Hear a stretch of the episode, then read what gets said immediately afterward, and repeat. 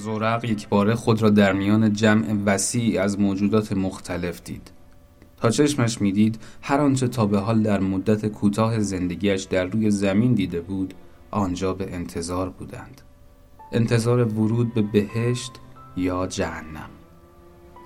تا مدتی همانطور ساکت و مبهود در جای خود ماند و تکان نخورد. آنجا نه چون زمین بود و نه آسمان.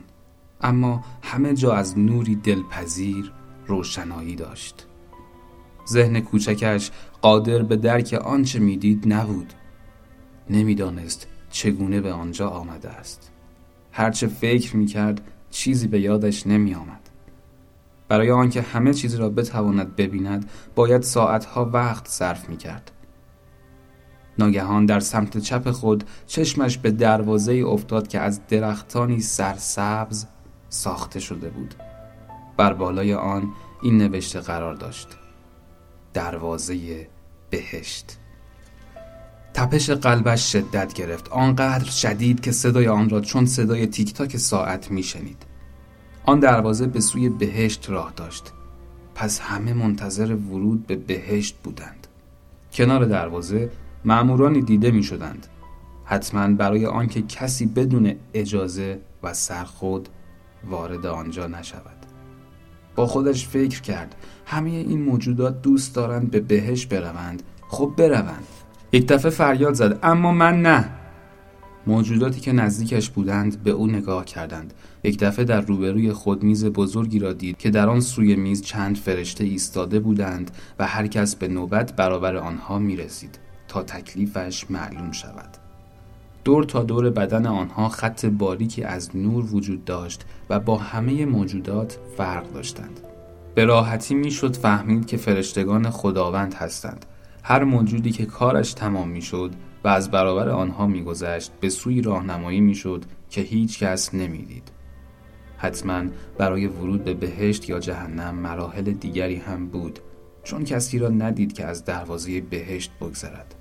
از این افکار بیرون آمد و به خودش فکر کرد. حتما این فرشتگان می توانستند او را به سمت جهنم راهنمایی کنند. هنوز در قلبش آرزوی رفتن به جهنم را داشت. تردیدی نداشت. تکانی خورد. سعی کرد از میان جمع موجودات راه خود را به سوی فرشتگان باز کند. با صدای بلند که برای همه غیر مترقبه بود گفت لطفا بروید کنار بروید کنار اجازه بدهید رد شوم. یکی گفت زرق کوچک چی کار می‌کنی؟ دیگری گفت تو هم مثل ما باید صبر کنی. یکی دیگر گفت چرا نوبت رو رعایت نمی کنی؟ زرق با صدای بلند گفت نوبت نوبت رو می‌خواهم چه کنم؟ من که آرزوی رفتن به بهشت را ندارم. من می‌خواهم به جهنم بروم. فکر نمی کنم برای رفتن به جهنم نیازی به نوبت باشد. بگذارید بروم. همه کسانی که آن حرفها را از زرق شنیدند به سمت او نگریستند و همه چیز یادشان رفت. وحشت زده گفتند جهنم؟ زرق محکم گفت بله جهنم می‌خواهم به جهنم بروم. لطفا اجازه بدهید بگذرم. ممنونم. همه راه را تا برابر آن میز خوش رنگ برای او گشودند. میزی که تراوت و بوی دلاویزی از آن بر می‌خواست معموران الهی همان فرشتگانی که در آن سوی میز ایستاده بودند او را نگریستند. بزرگترین آنها با مهربانی گفت زورق کوچک چه می کنی؟ تو نباید نظم اینجا را برهم بزنی. زورق با احترام گفت قربان قصد ندارم نظم را برهم بزنم قصد دارم به جهنم بروم. لطفا مرا به جهنم بفرستید. ممنونم.